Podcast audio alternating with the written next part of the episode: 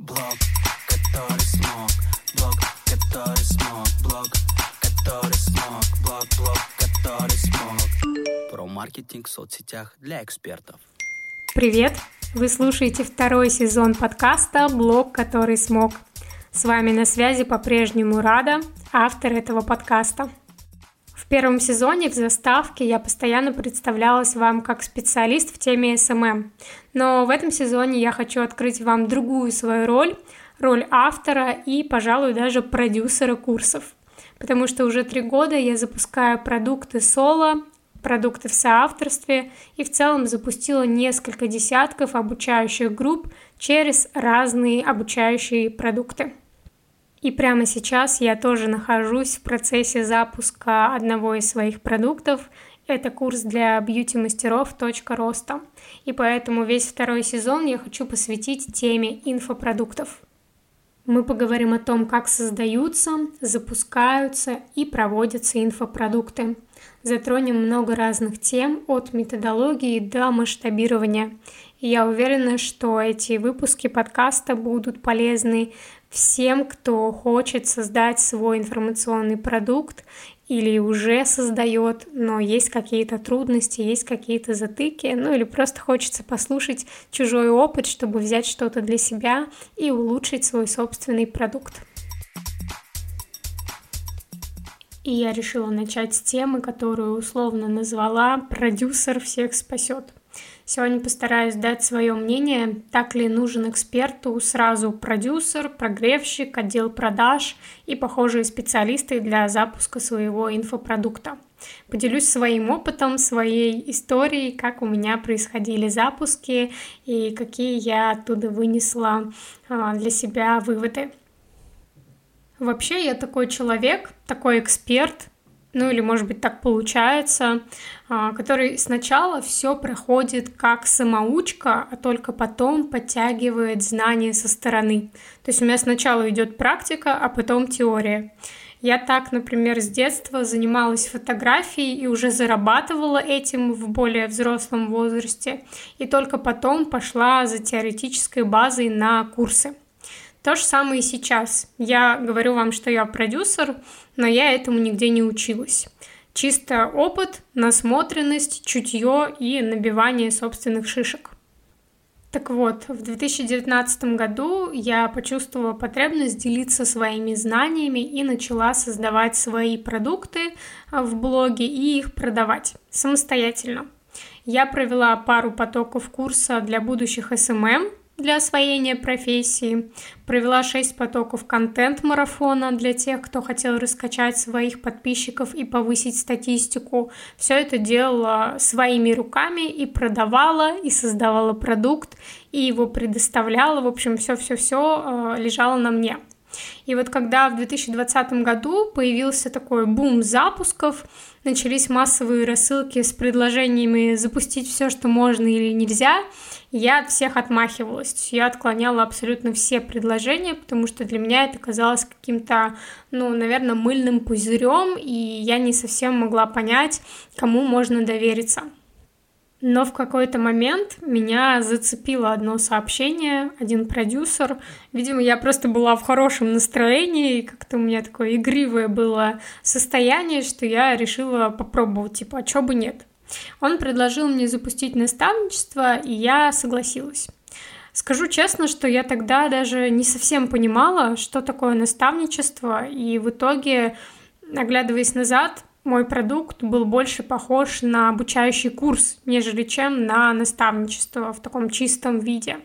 Ну да ладно, это уже тема другого подкаста, мне кажется.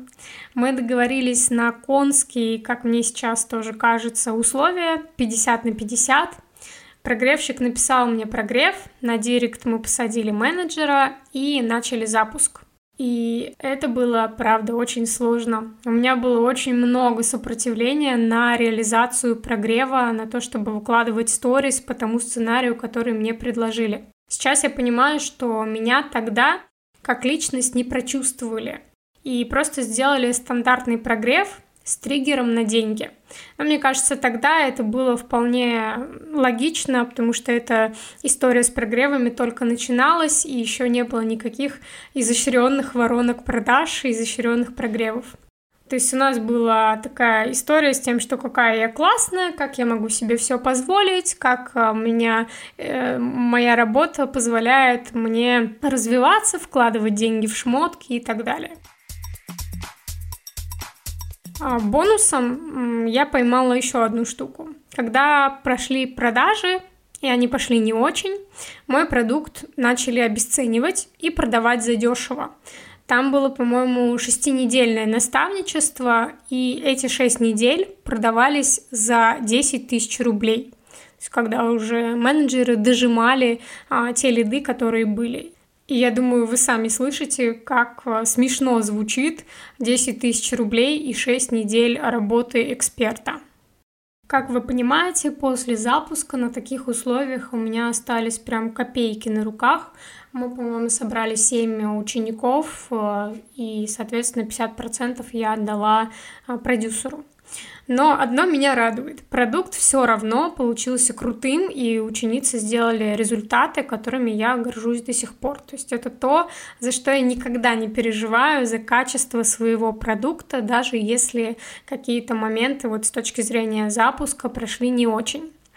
Но тогда я, правда, не знала, что может быть по-другому с точки зрения запуска, и провела в партнерстве с этим продюсером еще два запуска наставничества. И когда на третьем запуске его менеджер просто тупо свалил отдыхать на Алтай и не продавал мой продукт или подключался только под конец дня, а, я уже заподозрила, что что-то не так. И я в итоге сама продавала в Директ, сама общалась со своей аудиторией и сделала все продажи вместо нее. Вот тут до меня дошло, что что-то как-то тут не так, как-то не очень у нас развивается сотрудничество, и ко мне относятся как будто бы спустя рукава. Видимо, были какие-то другие еще эксперты, на которых они делали большие деньги, а меня брали, не знаю, как будто бы из жалости. Для меня это выглядит так. Но я, видимо, настолько тогда была неуверенной в себе, и настолько мне была нужна хоть какая-то опора извне, что я готова была продолжать с ними работать, пока все не стало вот так очевидно критично. С тех пор я больше не сотрудничала с продюсерами. А, я единственное привлекала разово специалиста по прогреву, но только с целью проделегировать, когда мы запускали уже продукт «Точка роста», когда действительно у нас не хватало рук на то, чтобы собрать прогрев. Вот только в этом случае точечно мы уже обратились к специалисту. Вывод из истории такой. На старте я правда рекомендую набивать свои шишки и не доверять репутацию непонятным специалистам, тщательнее относиться к выбору тех людей, с которыми вы будете работать. Потому что я действительно вот так вот на шару выбрала, просто понравилось там сообщение, просто было хорошее настроение, я решила попробовать. И, наверное, я еще тогда не до конца разбиралась в том, как это должно быть, как должна быть построена работа с командой, не настолько ценила себя, чтобы не дать каким-то людям разрушить мою репутацию, ну или как-то ее пошатнуть, например, через демпинг цен.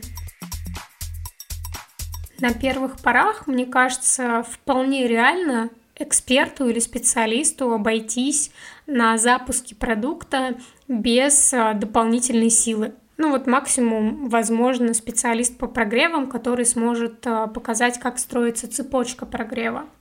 Потому что ключевое в конечном итоге это научиться эксперту или специалисту самому продавать свои продукты. То есть сделать так, чтобы вы сами понимали, как продавать свой продукт. Потому что продюсер уходит и приходит, прогревщик уходит и приходит. А если вы сами не умеете о своем продукте рассказывать, если вы сами не умеете доносить его ценность, то это все очень утопично. То, что мы сами лицо своей услуги, мы сами результат своей услуги, и если мы не умеем ее преподать самостоятельно, это довольно странно. То есть сначала эксперт все равно должен уметь продавать свой продукт сам, а, и потом уже мы можем подключать какие-то дополнительные силы с целью проделегировать, с целью увеличить масштаб, с целью там что-то передать, чтобы увеличить качество запуска или количество людей, которые в итоге покупают продукт. То есть здесь вот именно с такой точки зрения сейчас я смотрю на помощь специалистов а, такого рода.